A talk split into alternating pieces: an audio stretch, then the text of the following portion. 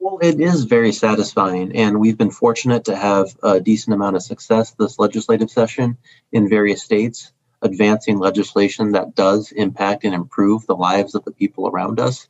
I've got a I've got a young four year old boy and a, a two year old daughter, and so it's great to go out and, and, and do the chores with them and engage them in livestock. And I really enjoy that. I think that uh, one, one piece that I really love about rural communities is that sense of independence. There is space here. Uh, there's a low cost of living. There are open buildings.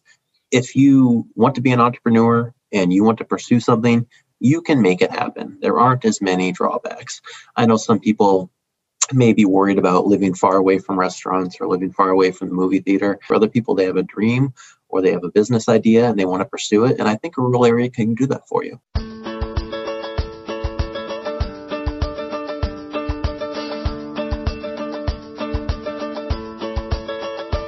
It's time for conversations about our food and how it's grown on Farm to Table Talk with your host, Roger Wasson.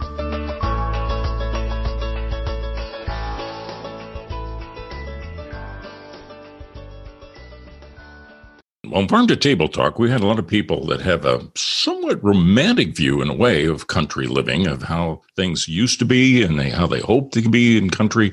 Uh, a lot of rural America has had some a rough spell dealing with all kinds of issues. And and some people wring their hands about it and say, gee, I wish things were different. Well, there are some bright spots across the country. there are some organizations that have gotten established, some nonprofit organizations. There's individual efforts. There are things going to address, say, here's our needs in rural America, and we're going to be able to address them. And today we're going to talk about that because I have the policy director for the Center for Rural Affairs, Jonathan Hladik. Jonathan, welcome to Farm to Table Talk. Thank you, Roger. Uh, we love your show here and we're glad to join. Uh, you know what? I, I sure appreciate that. I was, you know, I've been out to Nebraska several times. It's the heart of agriculture. Everybody thinks they're at the heart of agriculture. You do have in Nebraska, a lot of the state would have to still be considered rural.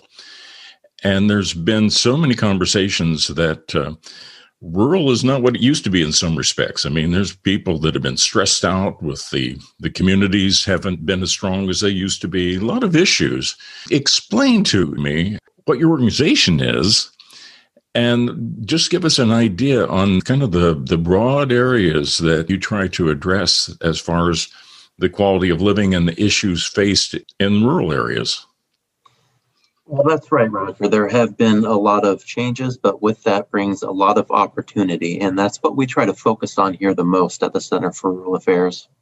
We've we've been around for about 50 years. We're a private, independent nonprofit with offices in uh, a few different offices here in Nebraska, and then we also have staff members in Minnesota and South Dakota, and an office in Iowa. And at the center, we have three key programs. We have a small business lending program so if you're a rural entrepreneur looking to get a start, we can help you with some lending and with some technical assistance. And we also do community building through our farm and community program. And then lastly, I'm, I'm the director of our policy program. And uh, through policy, we do uh, state policy in Nebraska and Iowa. And we also do federal policy. And when we talk about federal policy, we're talking a lot about economic development and farm policy through the Farm Bill. So, in your case, are you covering uh, several states then? It sounds like you're operating outside of Nebraska, obviously, but is it in just in that region, that upper Midwest region? Well, we have supporters in all 50 states, which means we have individuals who are making small dollar contributions to us and on our newsletter list and engaged in some of our policy work in all 50 states. But if you were to look at where our footprint is the biggest, it would be Nebraska, Iowa, South Dakota, and Minnesota. And that's where we really try to focus our work. It's hard to be active on state policy in every state legislature in all 50. And it's also hard to build a relationship with the office of all the congressional delegation of all 50 states. And so what we try to do is narrow that down a little bit to where we're strongest. And then that also helps us be most responsive to this, this demographic. So, you know, if you're going to be doing something like this, um, you know, I, I, it makes sense to me that you're not necessarily uh, at 50 Rock in Manhattan. That you you know you actually are are are living in um, in the middle of, of, of the space that you're you're working in. Uh, and and are, are you in a a medium sized town as your your base of operations, or is everybody virtual? You know, that's right, Roger. Uh, we're very proud of that authenticity. Uh, right now, I'm in Lyons, which is where our home office is located. It's a town of 850 people in rural eastern Nebraska. I, uh, I myself have a have a small farm about 10 miles down the road, and uh, spend a lot of time out there every time I can. Um, when we look for people to hire and to bring into the organization, you always look for that connection to rural America. Um, that credibility is what makes us what makes us do what we do uh, it's hard to talk about rural policy with elected officials if we're not rural ourselves. And, and that's in the back of our mind at all times. And we try very hard to keep that at the forefront. You know, you make me feel like a big city guy now because um, uh, I grew up on a farm, but it was three miles outside of a of a town of 2,700. So with 800, you know, we were by comparison in Farmington, a, a bustling, you know, city of, of some sort. And when you bring people into your team, then um, they're just in various locations. They may be in small towns or farms or cities, or uh, that, have they been working virtually even before it became fashionable? Some have. We have our, our main office here in Lyons has about room for about 25 staff members, and we have about 50 staff members in the whole organization. Uh, so this this office has 25. Our office in Iowa is another four or five, and a couple offices in here in Nebraska are, are also about four or five. But the remainder, the remaining uh, 20 or, or 17, 18 people, they are in remote offices. They are working from home and they are connected to us digitally. And uh, we've been really fortunate for many of them that have a good broadband connection. I know not everybody in rural America could say that, but we've been able to make it work. And uh, and to be a member of those communities, I think is really important for the work we're doing. And we ought to follow up on that because there's a lot of people that that point out that we don't have the broadband connections, and it's really what's holding back a lot of parts of, of the state. So you're you're mm-hmm. fortunate if if your folks can get good bandwidth to be able to do work like you and I are having this conversation on Zoom this morning, and you can always tell when I try to reach out and do Zoom with some of our friends in in agriculture across the country. Some don't have very good connections, and they freeze up on you and have little static and so forth forth just a reminder that so much we take for granted now on bandwidth doesn't extend through all of rural America. Well, it's true, and one one benefit of working here is that we actually help employees pay for their broadband, and if so, if uh, if if there's a, a, a way to get it that costs a bit more money, maybe through your cell phone carrier, or maybe through a booster pack, or maybe through some other connection, we're really committed to helping that employee get it. So if it's not easy to find, if they don't have it right away, we do what we can to make sure we can facilitate it, make sure we can connect them. And so far, we've been able to make it work, but uh, fingers crossed.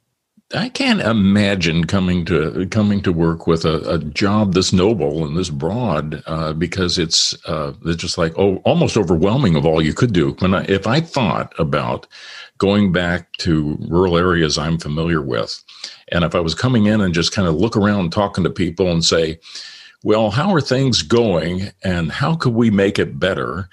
And um, so, how can our organization either affect legislation, affect information, give you other ideas or training or something like this. It, it would just seem to me that there's so much that you can do that that whole process of trying to identify what rural America needs and then taking a course of action. Um, it seems like, Jonathan, you could be overwhelmed with opportunities. there is a lot of opportunity out there, and there's no question we've been fortunate to have a, an active board. Our board is rural based. These are leaders in rural communities. And so we're really glad to have their input and they help us kind of narrow down the issues to look at and, and, and, and help us target where we'd like to do the work the most. Uh, one benefit of being so grassroots based is that we're working with community leaders. And oftentimes, part of being authentic is making sure that we can follow them to where they want to go, respond to the needs they have, and and and and allow them to lead us in that sense. And so uh, we rely very heavily on individuals who are a leader in their community to identify a problem, willingness to pursue that problem, and then we help them come up with a plan to get that done. And so that that does at the end of the day help us narrow it a little bit. But you know, like every organization, there are some issues we wish we had more time to work on than others, but we do the best with what we have. Jonathan, one of the things that got my attention is that uh, that you were wading in and taking a position about having local meat processing uh, plants. Um, you know, there's been a, there was some attention this last year with the, the pandemic of the huge packing plants and and the challenges that that they had. But then we've also heard a lot of people just didn't have alternatives to get their livestock processed other than going into some of those large, large plants. And, and, and I hear that pretty much across the country. And I'm curious how that came up on your radar screen as an area that you wanted to support and, and how are you trying to trying to help that process along so that um, local livestock operations may have an alternative to be able to get meat processed? Well, I, I raise livestock myself and I direct market that livestock to the consumer. And so, uh, using hogs as an example, uh, I raise Berkshire hogs and I sell them by the half when they're ready to process. And so that gives me occasion to spend a lot of time at processing facilities. And, and by this, I mean uh, a local meat locker in a small town uh, employing 10 or fewer people serving a diversified farms in the area. And so uh, I found that I wasn't able to get appointments to process the meat that I was I was producing, and that's a big problem for me because as someone who relies on direct marketing, I need I look at that processor as my partner. They are my number one partner. I need them to be able to be there and to be able to process when the animal is ready and put together a very good quality clean product and then deal with the customer on that end for the processing instructions etc and so i myself was having a hard time getting appointments and then uh, in going to the various lockers i was able to visit with some of the owners there and some of the employees there. And i was able to get a sense of what they're dealing with uh, what they're struggling with and why that's happening and what they're seeing. And then finally what could fix that? And so that that that, that gave us a thread to follow. And so we ended up uh, taken much more substantial steps to cast that net a bit wider. We um, got on the phone and got on email and contacted processors throughout Nebraska and Iowa just to get that same answer from them. What are you seeing? What are you looking at? What can help fix this problem? And and that got us where we are today on this issue. And and there's some activity taking place both in state legislatures and uh, in Congress, right? Yeah, that's right. Uh, in Congress, we worked with uh, Representative Pingree and Representative Fortenberry and, and a few others to draft and introduce the Strengthening Local Processing Act. And what that does is it makes a few policy tweaks to current regulations that will make it easier for processors to function and easier for them to get a start. And it also addresses some of the capital challenges and workforce training challenges that we know many processors are experiencing. Uh, here in Nebraska, we worked with uh, Senator Tom Brandt and 19 other co sponsors to introduce LB 324, which would uh, allow, uh, make it much easier for a livestock producer like myself to sell directly to a consumer. And then it also creates a grant, grant program to help with some of those capital challenges. And then in Iowa, we worked with Representative Engels on HF 857, which creates a grant program to help with some of those capacity challenges. You know, you really got my attention uh, you're talking about this issue because I, th- I know it's a really serious issue. It comes up everywhere around the country. But you also got my attention when you're talking about Berkshires.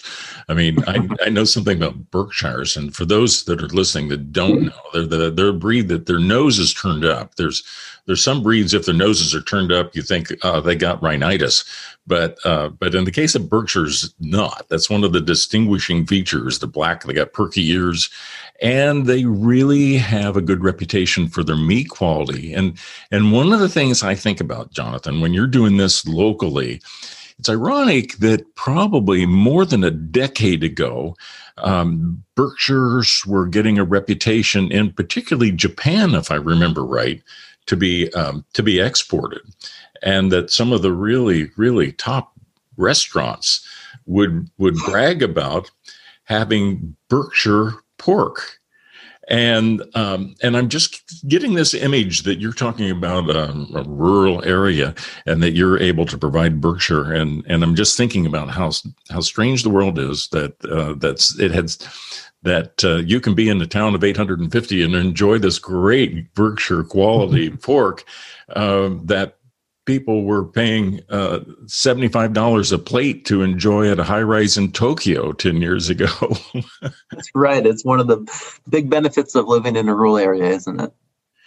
Now, I I wonder about that. So let's talk uh, quickly about that farming kind of operation. So when you you're processing the Berkshires that you grow, and other farmers are doing the same thing, are you selling them online? Are you uh, are are you uh, taking care? Are they just going to uh, a, a, local area? Are they frozen or fresh? How does that work? Well, I'm a uh, we we live about one hour north of Omaha, which is a, a pretty large hmm, customer sure. base.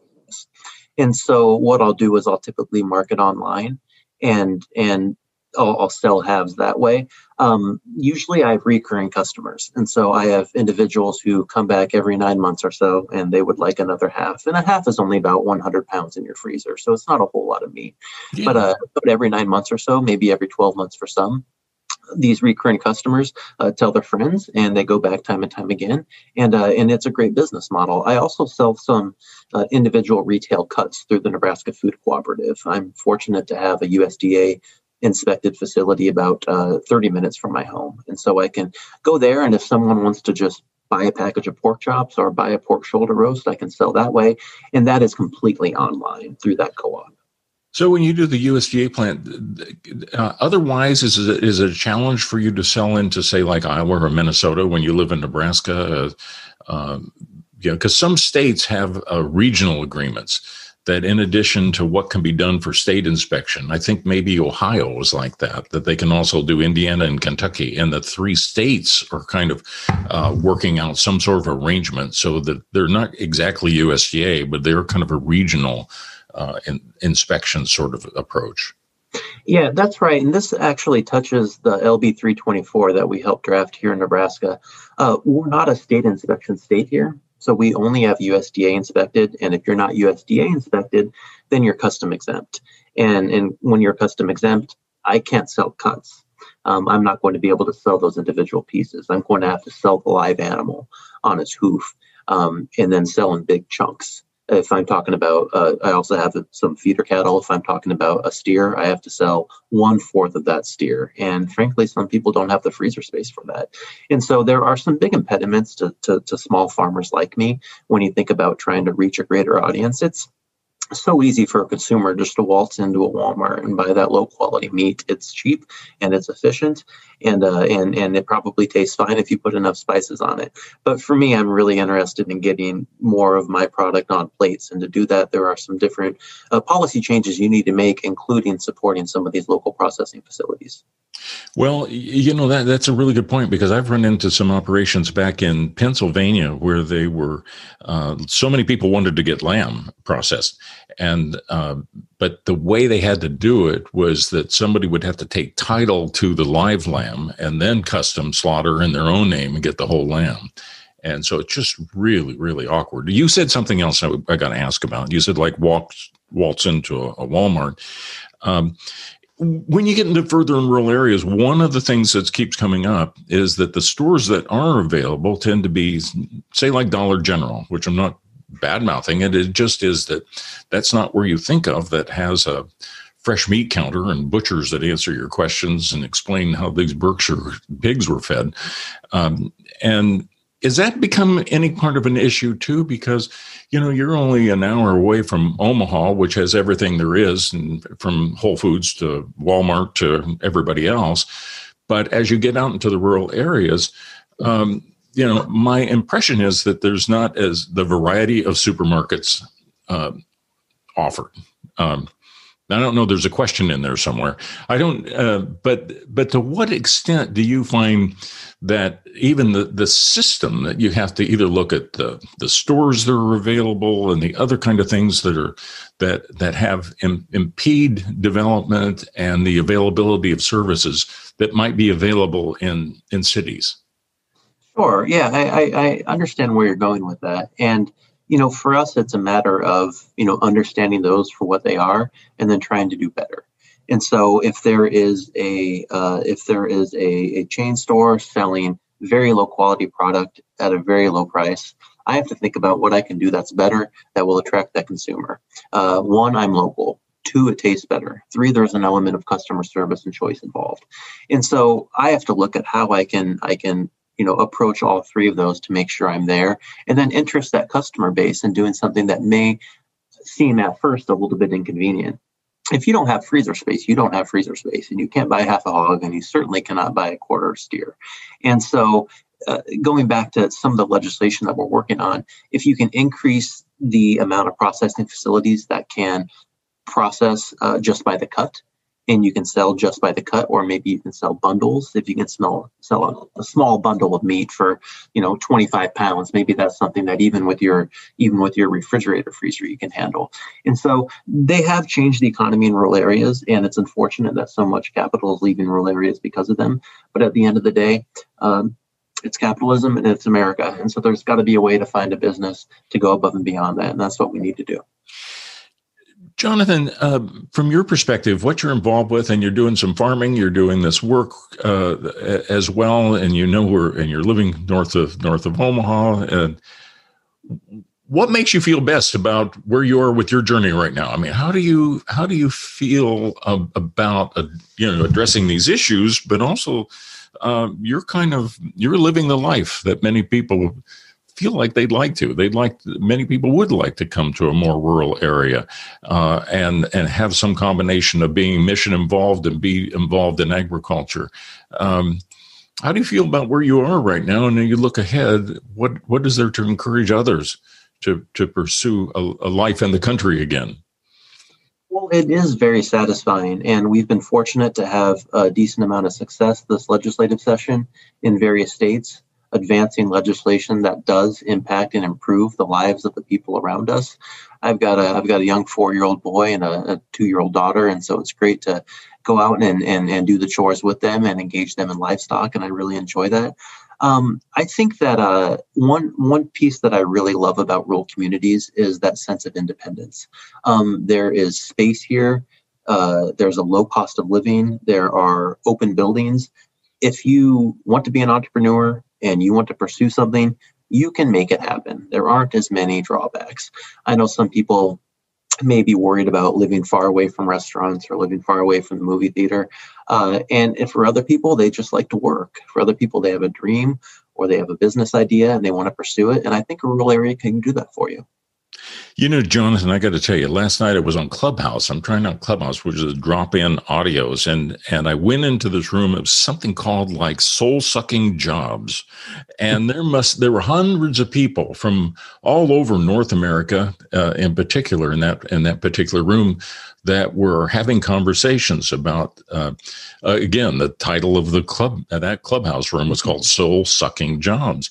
And as we speak I, re- I, reflect back on that and think there were a lot of people that said you know what? I trade places with jonathan. You know, that they're from very you know they're they're rushing they're spending an hour and a half in a commute and thinking I wish I could have my two year old and four year old help me with chores and be outdoors and, and have the satisfaction of helping an area and and growing livestock. So you're living the life, Jonathan. Well, we, we, we'd love to have them out here. There's no question about that. Jonathan, if people would like to um, know more about the about the Center for Rural Affairs, how did they find that information? Well, you can find us at cfra.org and you can find information about all of our programs there. There should be a tab specifically for policy work. And if you have any questions about that, you can reach out to myself or any other policy staff members you see on the website. Well, Jonathan Hladik, uh, I really appreciate your taking the time. I like what you're doing. I wish you the best. I, I, hope you have progress on all these projects because a lot of people are counting on you. So thanks for being on Farm to Table Talk. I really enjoyed it today, Roger. Thank you so much.